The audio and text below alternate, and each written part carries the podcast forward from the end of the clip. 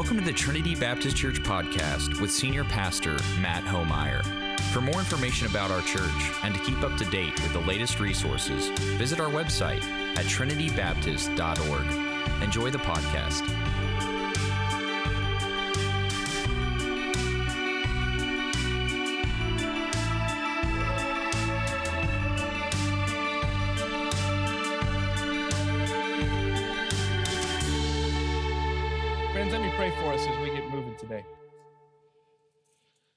God, we thank you for today.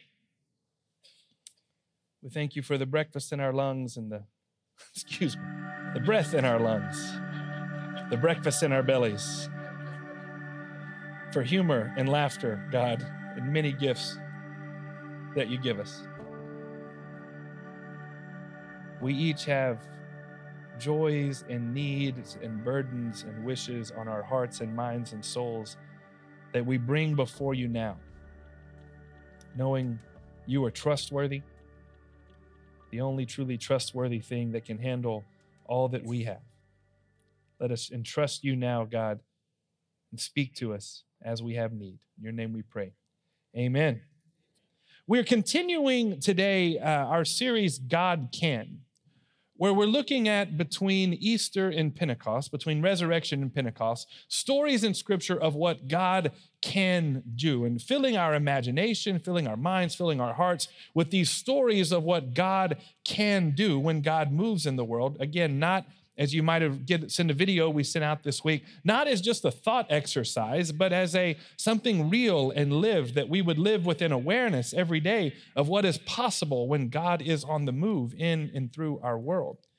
We're in the book of acts today in acts 12 and the book of acts is just chock full of stories of what God can do and of God being on the move in any number of ways. And in fact, this is a little preview. This summer, beginning with Pentecost in three weeks, we're going to be walking through Acts and tracing a journey of the Spirit's work and movement through Acts through much of our summer. So we're going to hear a lot of Acts this summer, but this is a, different, a different sermon. It's a similar, but a little bit different. You may not have heard a sermon on persistence before. Debbie very helpfully uh, defined that for us, so we all know what persistence is. You might have heard, heard sermons similarly on other attributes of God, but God is a persistent God. It's the word I like to describe this. And perhaps it is a, an attribute of God, a quality of God that we undervalue and don't talk about enough. I mean, we rely on God's persistence, his continuance, his consistency. We could go on with similar words, synonyms, on and on and on. We rely on it every day of our life. When we continue to sin, when we turn from God in big ways and small ways, God's persistence to forgive us, persistence to love us is always there, whether we realize it or not. When darkness seems to be winning in the world, when, when there are things wrong with the world and, and we're not sure if they will ever change or ever get better, God is there persistently working persistently giving light so that light might shine brightly in the world. And, and because we are Christians, little Christs, we are little Christ, we have a call on our life to be persistent as well, to act in faithfully persistent ways in our life. Uh, persistence in prayer, persistence in faithfulness, persistence in fidelity. At times, our persistence, at times, y'all, this is really the lesson of the sermon. You're going to get now, you're going to get it again. So it's two for one day. Our persistence is the small but necessary link in a longer chain of God's faithfulness. That sometimes our persistence, our faithfulness, even in very seemingly small things, is the link in the chain that brings together something much bigger and much grander that God is doing and he's asking our persistence to be a part of that. Our text today showcases this persistence of God and his followers. Again, we're in Acts 12. I'm not going to read it, but we're going to walk through really verse by verse pretty much the story. If you want it in front of you to make sure I get it right, please tell me if I don't. Chapter 11 in Acts, we're kind of at a midpoint of Acts. So we're at this point of Acts where uh, the story of Peter and the Jerusalem church and kind of the beginning of Acts and, and this church movement is beginning to transition to this story of a wider Gentile movement, a, a largely, no, not exclusively, non Jewish movement, not just in Jerusalem, but it's fanned out all over the empire at this point. And, and, and Paul and Paul's kind of followers and around Paul take center stage in the latter half of Acts, and Peter kind of in his group kind of takes uh, stage more in the front. In Acts 11, we're, we're kind of seeing some of this transition. Acts 11 ends on a pretty high note. Early in the chapter, Peter and Cornelius, God works through Peter through dreams and visions to for salvation in the, the life of Cornelius, this Roman centurion. His whole household is saved. And in Peter, to realize that this work of God in and through Jesus is so much more than just for Jerusalem or just for the Jewish people. It's for the world. It's even for Roman centurions. My goodness. And so the whole thing expands. And, and then the uh, the church has been scattered all over because of persecution, and it's taken root in Antioch. And this church in Antioch, that was largely Jewish at first, is now having all these non Jewish people, Gentiles is the word used for that, joining the church. And all of a sudden, this new, fast growing, multi ethnic, diverse church in Antioch freely takes up an offering to support the mother church back in Jerusalem because Judea is facing a huge famine. And so we're seeing the growth and the maturation of these different churches connect together. It's a beautiful thing. It's a high note as Acts 11 ends. The church is on the move and it's growing and expanding, and new people are coming to the fold. And then we turn to chapter 12 and we see an abrupt shift and it's there in the first verse. King Herod laid violent hands on the church. Boy, isn't that clear language? King Herod, back in Jerusalem, laid violent hands on the church. So, one of the confusing things about the New Testament, there's a lot of the same names. There's a lot of Marys, we're going to see in this passages. There's a lot of Johns, there's several Jameses. There's just a few names here that get a little confusing. So, James, not James, the brother of Jesus, who became the head of the Jerusalem church, but James, the brother of John, James the apostle, is killed by Herod. This is where those violent hands come into play. And this kind of awful phrase Herod saw that it pleased the Jewish leaders. So he thought, well, let's do it again. So he imprisoned Peter. And the intent seems to be that Peter is going to be killed as well the morning after the Passover feast. And so Peter isn't taken in prison. Four squads of guards are used. Why that many? We don't know. Peter had escaped from prison back in Acts 5. So maybe that figures into this. They're going to make sure he doesn't happen again. Hold on, spoiler alert, more's coming. And it's one of those moments that come up fairly regularly in the life of the church then and now. When darkness kind of seems to be winning in this moment. I mean, if you're in the Jerusalem church, you're in famine and you're in need, and the church is growing in these other places in these amazing ways, and here now King Herod raises his ugly head again, and one of the leaders, one of the original 12 leaders, is killed, and now your, your spokesperson, your, your rock, literally, is in prison and about to be killed. It's one of those moments where the church has a decision to make. How will we respond to this? What are the resources and the weapons and the tools at our disposal? Who are we as a church? The leadership of the church in shambles, Herod on a tear, able to do whatever he wants, Herod with all the power. The irony is that this is happening at about on Passover, which Passover uh, goes back to Moses. It was a, a feast of the people, one of the four feasts where they would remember, they would gather together and eat certain foods and remember that time God delivered the people from in miraculous ways from unlikely and impossible circumstances. And here they are on Passover of all days with Peter in prison, with James dead. And the weapon the early church chooses to fight. You know, they don't take cues from Peter in the garden and get better at swordplay. They don't create some Hollywood elaborate escape plan, you know, and draw it up and go bust Peter out. The weapon that they choose to fight this particular injustice is prayer. In many ways, a seemingly impotent force in the face of Herod's legions. Yet, verse 5 here in, in chapter 12 says, They gathered not just for prayer, but for earnest prayer. And that word is the same used, uh, same word used when, when Jesus prayed in the garden before crucifixion. This is sweating blood prayer. This is stay up all night prayer. This is throw yourself on the ground in desperation prayer. This is pleading at the foot of the cross for Jesus and the power of God and the Holy Spirit to intervene miraculously. They, they see power in prayer. And there's a lot of kind of mini lessons in this passage. It's really kind of a difficult passage to preach for me because it's hard to know what, what is the primary lesson. I think there's several of them. One of them is if we're going to talk about weapons at our disposal, that's probably a bad illustration. Metaphor or uh, resources would be better. Prayer is the primary resource at our disposal.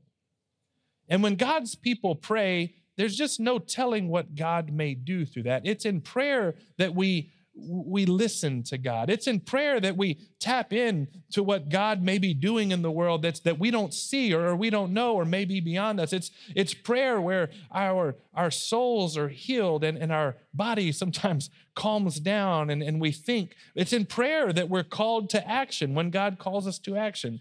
The first response of God's people to crisis, injustice, is prayer. Well, while the church fervently prays, it seems like Peter's getting a pretty good night's sleep. There's several little funny, ironic parts of this. And, and while the church is staying all night praying, in, in we'll see in a minute, in Mary's house, Mary, uh, the, the mother of John, um, Peter's sleeping really good. They threw him into jail. They, they had four squads of guards around him. They had the door locked. They had two different guards at different doors. They had two soldiers on either side of him. In fact, they, it says that he's chained next to two soldiers. Some of the commentators believe that it's likely it was a common practice for, for Uh, in this case, he might have actually been chained and chained to the two soldiers just to, you know, triple check that he's not going to escape.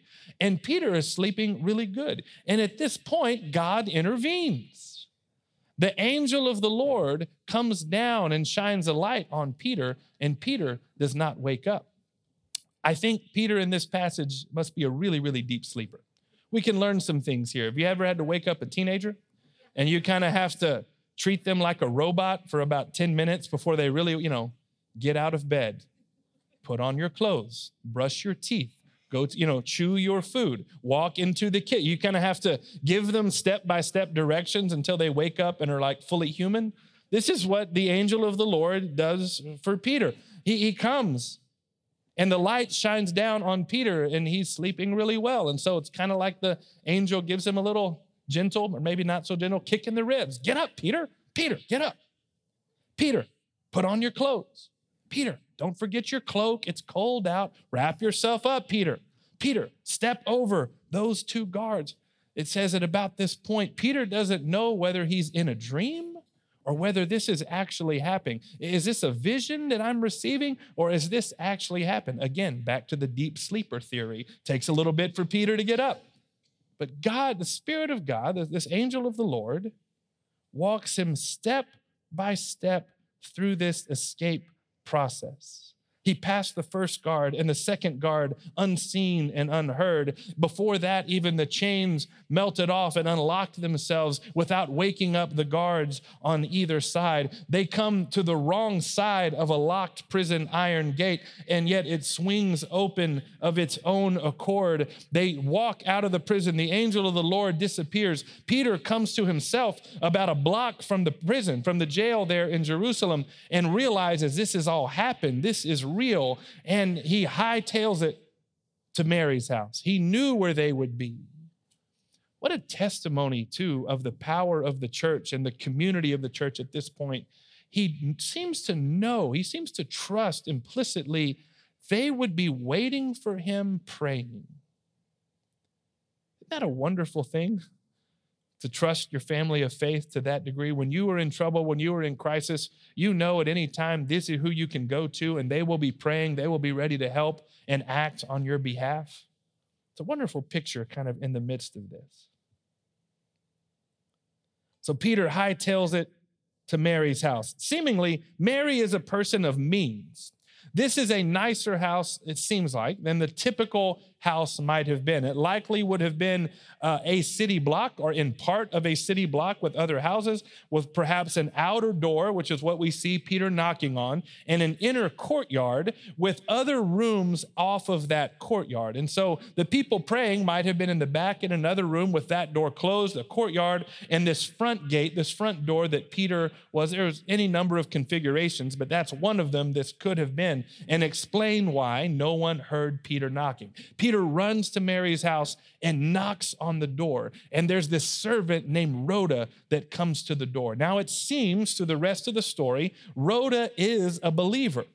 She joins in the joy with the rest of the believers, but, but she is a servant, Mary's servant, presumably, in the house. And so she hears the voice of Peter and recognizes it but doesn't open the gate for some reason. And in her joy, she runs and bursts into the prayer meeting and says, You guys, you've been praying for this. You won't believe it. Peter is here. I don't know the story, but Peter is here knocking on the gate.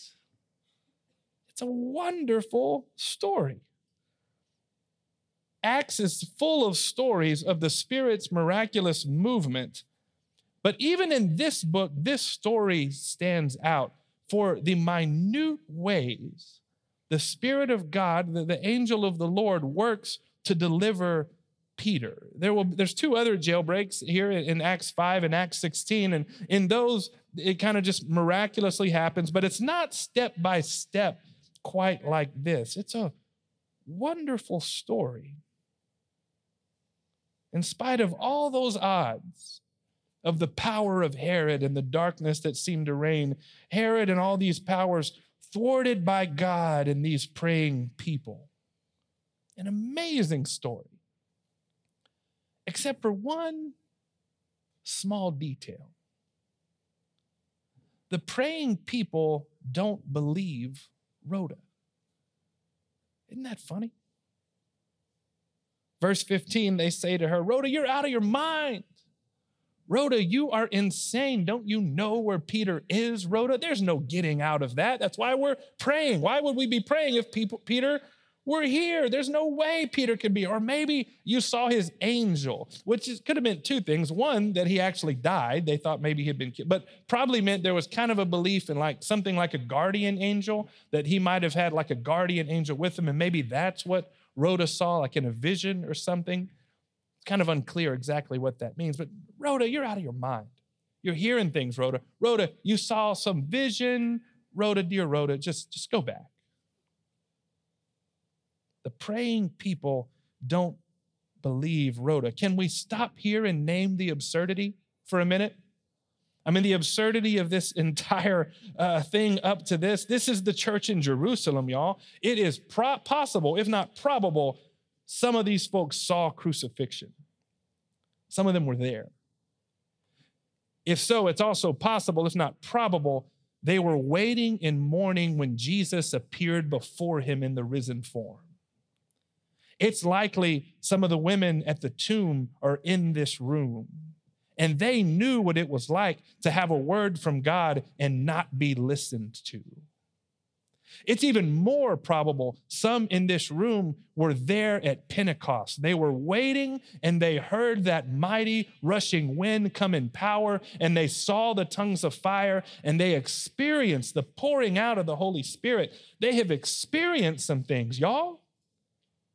And yet here they are missing the point.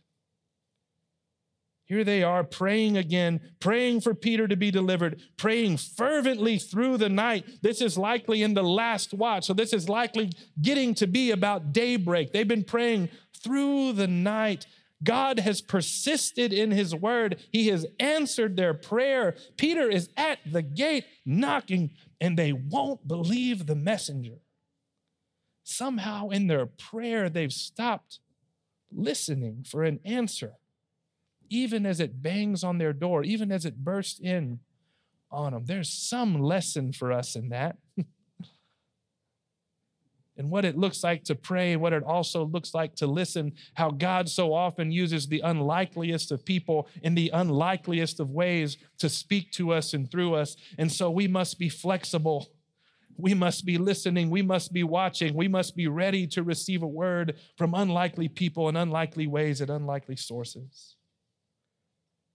The miracle seems to hang in the balance.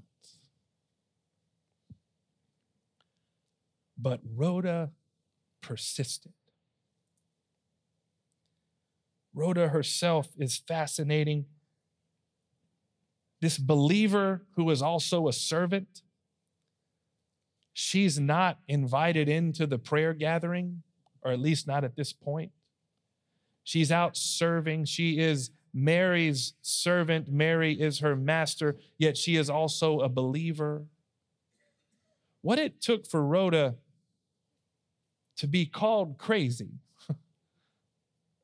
to be told she's hearing things, to be dismissed by her employer, and to persist in what she knew was right and faithful. Rhoda keeps insisting in the face of their blindness, in the face of their arguments. Rhoda kept, kept insisting. Rhoda, the believer, finally, she convinces them to at least come to the gate and see, at least come listen. And they do, and they hear Peter's voice, and they open the gate, and there's great joy by everyone, and they're amazed. And he told them how he was delivered, and he told them to go tell, the, to spread the word, to tell everybody about this. And then Peter wisely hightailed it out of town.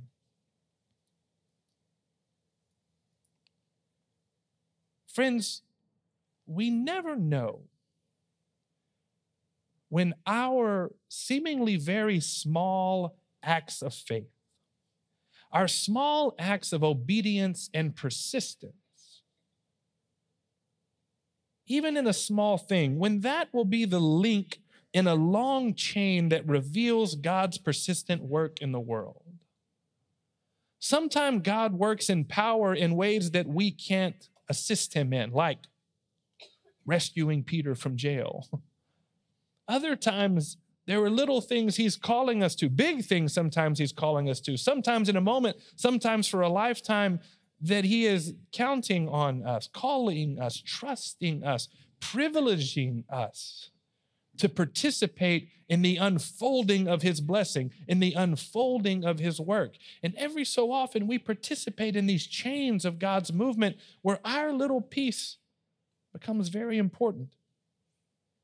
Our faith calls us to live with daily trust that God is at work in the world. That, that God's work, God's activity, God's love persists and never stops persisting.